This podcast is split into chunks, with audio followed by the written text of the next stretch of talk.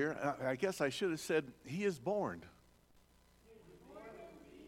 I mean, right? Christmas, Easter, same difference, right? It's all the same story. Well, anyway, we know that the prophets have spoken, that the angels have visited, and time has come. If you are a board game fan or even just know a little bit about playing board games, you know that on your turn, you can take your player piece and you can move it to whatever the rules allow you to do, right? But God doesn't work that way because God will take other people's pieces and move them.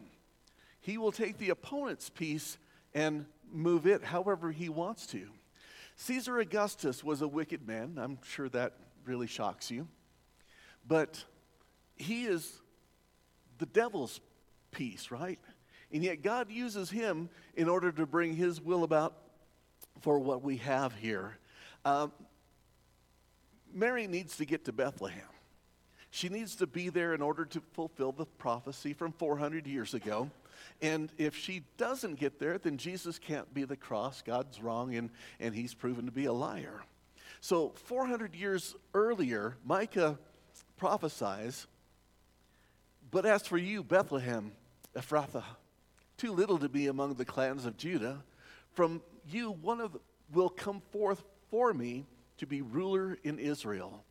His times of coming forth are from long ago, from days of eternity. And it may seem insignificant that Micah specifies Bethlehem Ephrathah. But by the time that Jesus is born, there's three or four Bethlehems in Israel and Judea. That's just how it was. People, oh yeah, let's name this town Bethlehem. They didn't know there was another one or didn't care either way. But having this specificity shows just how much God is into the details of this, making it even uh, more faithful and accurate that Scripture is fulfilled here. But Jesus is the lion of the tribe of, and so only this Bethlehem would work, being in Judah. Beth means house of, Lehem means bread. So, the house of bread. And so, Jesus, who calls himself the bread of life, is born in the house of bread. Just these really cool things that we can see with this. But we see here also that God moves heaven and earth to make it so that his plan is brought about into the effect that he wants. Not only does God want Mary and Joseph in Bethlehem, but he wants a crowd of people in Bethlehem as well. It's not sufficient just that they're going to be there, but God has the plan that they are going to be in a stable spending the night there, and that Jesus would be born in that stable. No room in the inn. And so, in order to make it so that there wasn't any room in the inn, he just piled a whole bunch of people into Bethlehem at that time. Now, for Mary and Joseph, it's another opportunity for their humanity to say, Really? Isn't it enough already that we're doing all these other things? Now you want us to travel 90 miles and go to this place for a census when she is ready to give birth? I think it's hard enough, God, don't you? Do you ever feel that way? Have you ever asked God, don't you think this is hard enough? Isn't it time for a little bit of relief?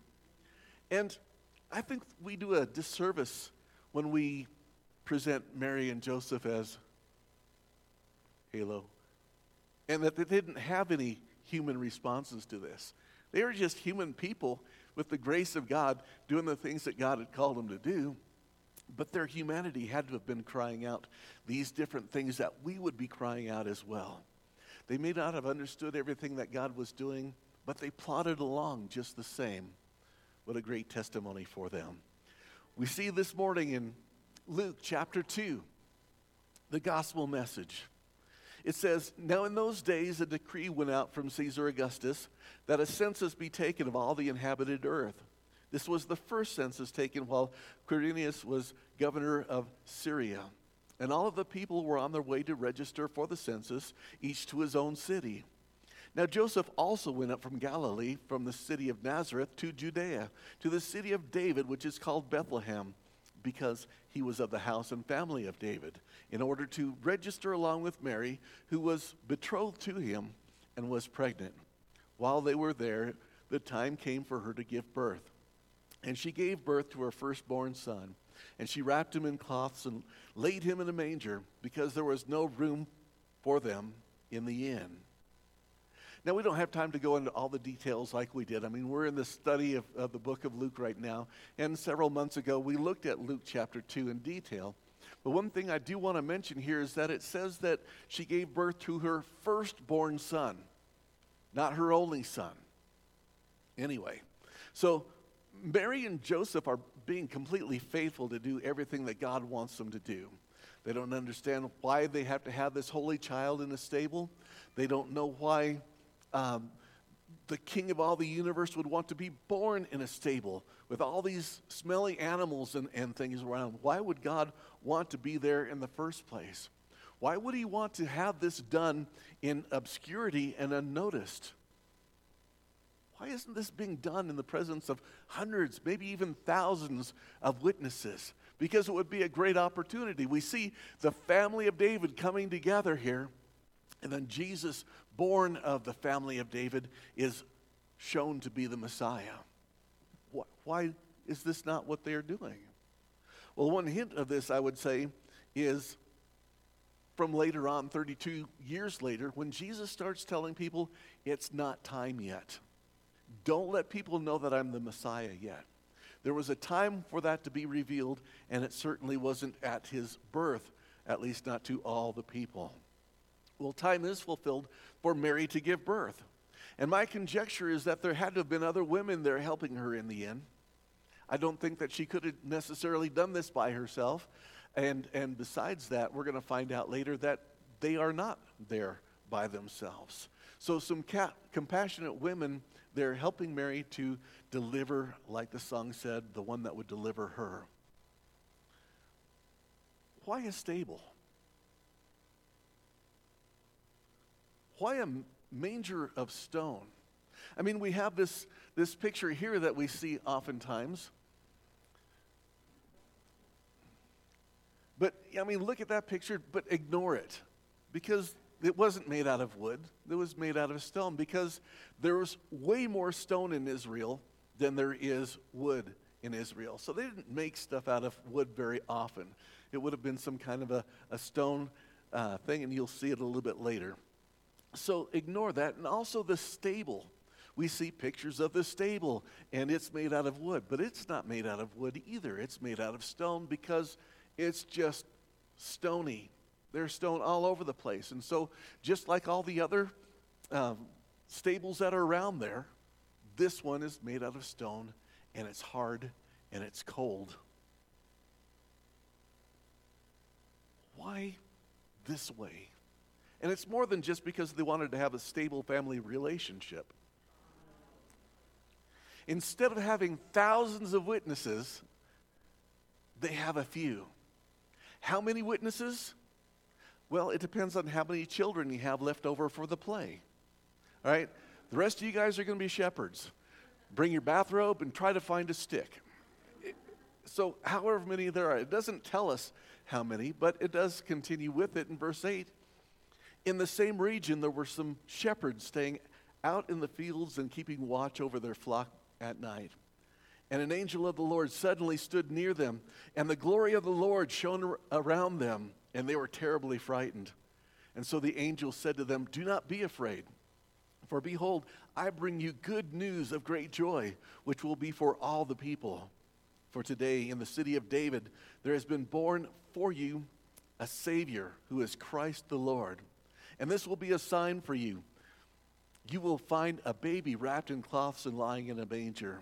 And suddenly there appeared with the angel a multitude of the heavenly army of angels praising God and saying, Glory to God in the highest, and on earth peace among people with whom he is pleased.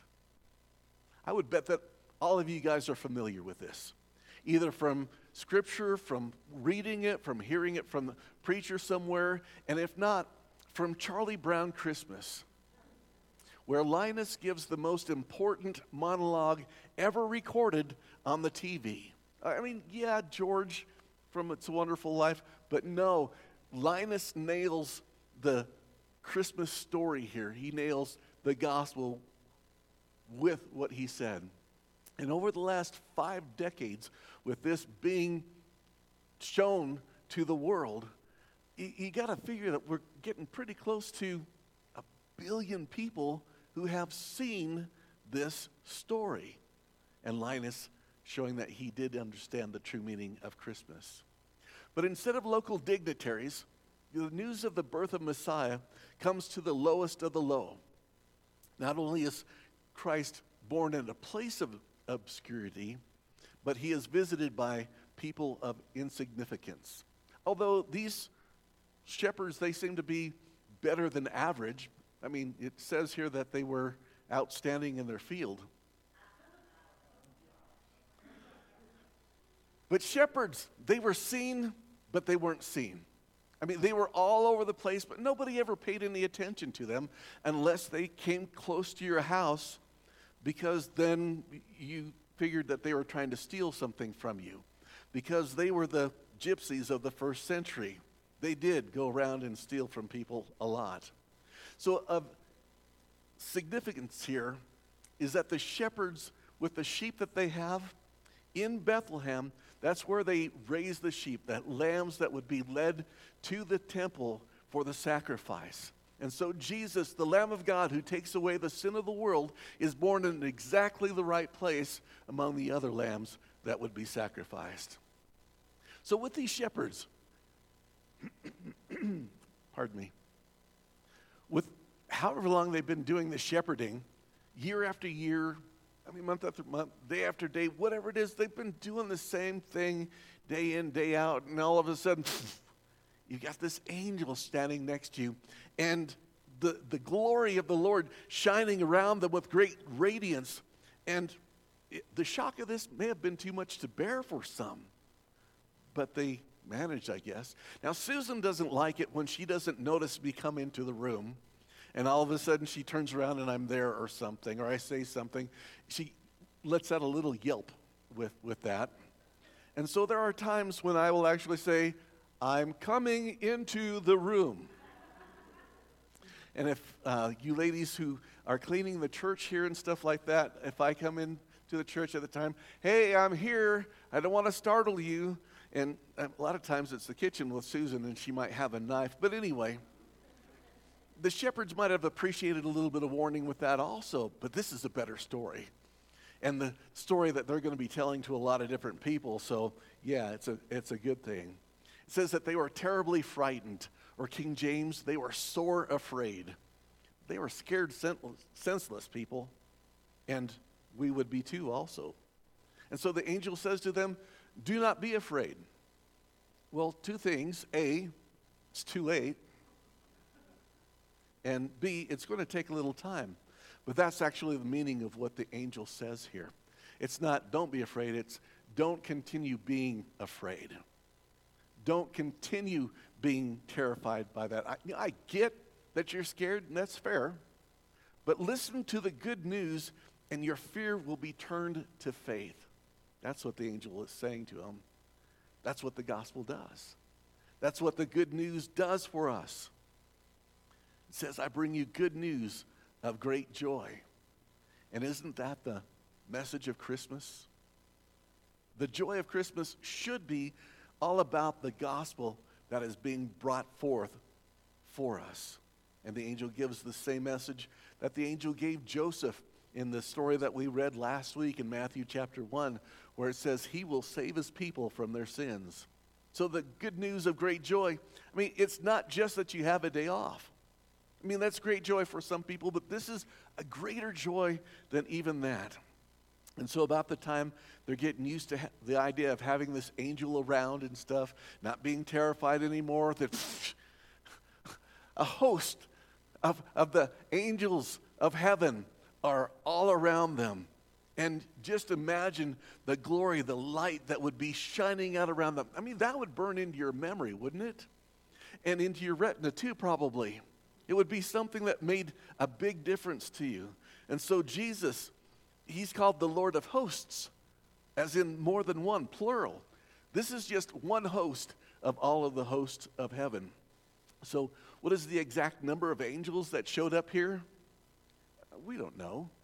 Some people have ideas. I mean, we know that it's a part of an army, and so it would be a unit that would be used in an army, probably. So it's not unreasonable to think that it was a legion of angels here, which could be two, even 4,000 angels here at this point. Remember the story of Elisha? He is in this city, he's outnumbered and surrounded by thousands, tens of thousands of, of bad guys. And his servant says, Elisha, we're going to die. But Elisha had seen the armies of the Lord all around him. He said, Oh, Lord, just open up his eyes. Let him see what's around. And so he did. And he saw that those that were with him outnumbered their enemy. So, anyway, after all this, just suddenly, and all the angels are gone. Can you imagine the inability to see anything with your night vision just messed up that bad? Oh, the glory of, of, of the Lord there, and then it's total darkness again. It would be messed up by that, I would think. But the message stuck with them.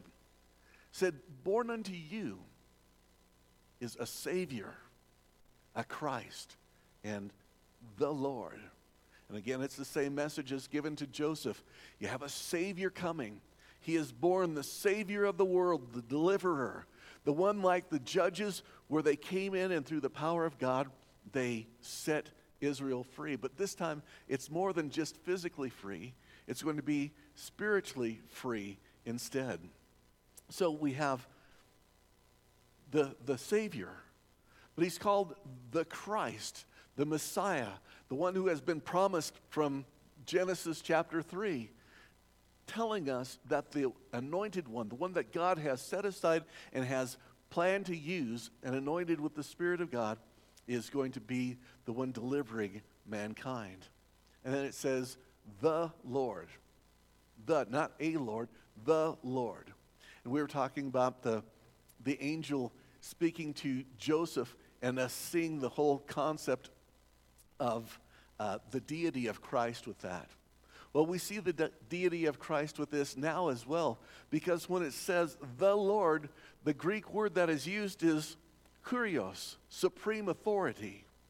Now, in North Korea, we've got some guy there named Kim Jong, something or other, and he's given himself that title, Supreme Leader.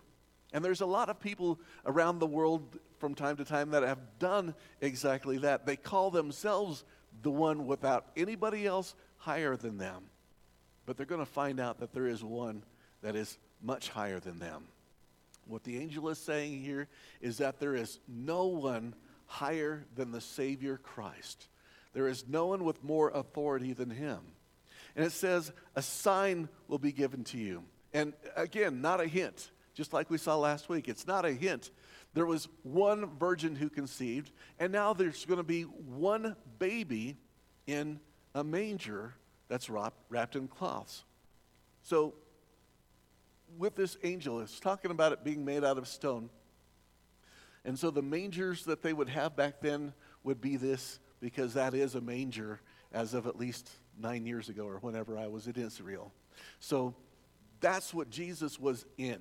Not that wooden thing, but in that cold, hard thing there. So let me ask you, why did Jesus come? Yeah, yeah, to, to save people from their sin, but that's the purpose what was the motivation for Jesus coming? It says, and on earth, peace among people with whom he is pleased.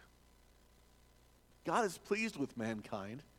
He just has to separate us from our sin, which separates us from him. For God was so indifferent with the world that he gave his only begotten Son? I don't think it works that way. This baby is the love of God that can be touched, can, can be seen, that can be heard. And that's what John tells us in his epistle, isn't it? What we have seen, what we have heard, what we have handled concerning the word of truth. So apparently you can handle the truth. The song says, But little Lord Jesus, no crying he made. I don't think so, Tim. For one thing, the crying is necessary for the baby for the development of the lungs. And so Jesus, being human at this point, needed to have that happen. And, and who knows, maybe it was the crying that got the attention of the shepherds that are going, it's got to be one of these stables around here, but there's 300 stables. And we don't know. But we know that the shepherds got there. In verse 15, it says, When the angels had departed from them into heaven, the shepherds began saying to one another, Let's go straight to Bethlehem then and see this thing that has happened, which the Lord has made known to us. And they came in a hurry and found their way to Mary and Joseph and the baby as he lay in the manger. When they had seen him, they made known the statement which had been told them about this child. And all who heard it were amazed about these, the things which were told them by the shepherds. But Mary treasured all these things, pondering them in her heart.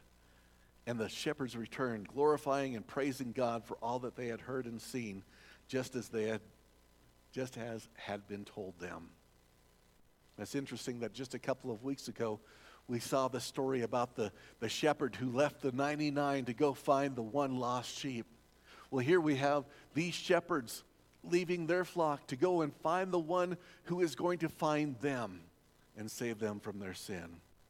It says all who heard the story, not both of them that heard the story, not the two of them. And so this is why I also think that there were more than just the two of them in the stable together. And we don't know who joined them, but they got to hear the gospel story from the most unlikely of preachers, the lowliest of the low. And maybe it was the lowliest of the low because they are so low that they can humble themselves and receive this Christ child. If it had been told to kings, perhaps they would not have been able to humble themselves and re- refused the God. If God so loves even the refuse of society, he must love you. Wait a minute, that kind of sounds like I'm saying you're the refuse of society. I, I'm not saying that. But it's the, the lowliness that perhaps the love of God will cause us to be humble enough to receive this Christ that was born, who put on flesh for us. And again, if the angels had come to kings, the kings may not have been willing to humble themselves and may not have received him. And in fact, we're going to see some about that next week. But the question is what about us? Are we going to receive the story about this Christ child that the angels have proclaimed? Are we going to recognize him as the one who has brought good news of salvation for us? Will we receive the salvation that he was born to die for, to be that Lamb of God that takes away the sin of the world? Are we willing to do that? And there's something special about the phrase, but Mary pondered, uh, sorry, Mary treasured all these things, pondering them in her heart. It's to take this memory and to keep it safe so as to never lose it and then pondering upon it. This is a treasure that she's going to need as horrific things happen to Jesus on the cross, making this able to sustain her. But these shepherds, do you suppose that they glorified and praised God for all that they had seen and heard only amongst themselves? See, there was a network of shepherds, shepherds all over the place, and they, they came together now and again with this network. It was an opportunity for them to buy and to sell and to trade the things that they had stolen since the next last time that they had seen anybody. But now they have something much more valuable than anything else they have ever had. They have the story about the truth of the Christ child, the gift that keeps on giving. Did you get yours? See, this is more special than whatever toy it is this year that everybody wants that stores are running out of. There's all sorts of Christmas stories out there, uh, movies and stuff, where they want the last one of whatever it is. And in fact, if you remember several years ago, there was a Tickle Me Elmo. And stores ran out of Tickle Me Elmos. And there were violent altercations in Walmarts across the world trying to get a Tickle Me Elmo. But will we humble ourselves? Will we be like these shepherds? See, if we're going to be like a shepherd, we must come. You must come to Christ. You must come to be able to see what he has to say. And we don't come to a stable. We don't come to seek after baby Jesus anymore. He has grown. He has been crucified and he is raised from the dead. We seek after that Jesus, the exalted Jesus, the supreme without any authority over him, Jesus, who died for our sins because of his love for us. And the second thing with the shepherds, you will find. If you seek for this Christ, if you look for him, and if you seek for the way of salvation and forgiveness of your sin, you will find it in Christ, but it's in Christ alone. See, this isn't a day where we have a, a vacation day. It's not getting off of work for one day, it's a getting off of work for all time for the forgiveness of our sin, for righteousness, because that comes through Christ alone. But through Christ, if you seek him, you will find him. And just like the shepherds, we must come from fear to faith. Do we have fear of death? Do we have fear of things in the world? Well, if we hear and if we understand this story about our Savior born, becoming like us, so that like us he might be a high priest that can identify with the weakness of man, if we grasp hold of these things, then we will be able to humble ourselves and receive the gift of salvation that he has for us. And if you have never done that, or if you are not close to Christ like you have been in the past, use this Christmas season as an opportunity to say, I want Christ to be born in me, born again by the Spirit of God. If that's you, do that today. Pray for him to restore the relationship with you that he came for and that he died for. And this will be a Christmas season that you will never forget. Well, we want to do a little bit more music as we normally do on, on Christmas Eve evening. And we're going to do what we also normally do on Christmas Eve evening, which is to light candles and have a candlelight service of such. So um, if you guys, while they're singing, if you'll come up through the aisles here, there's baskets with candles in them here. Light them off of one of the, the Advent candles and then head back to your seats and we'll continue to pray.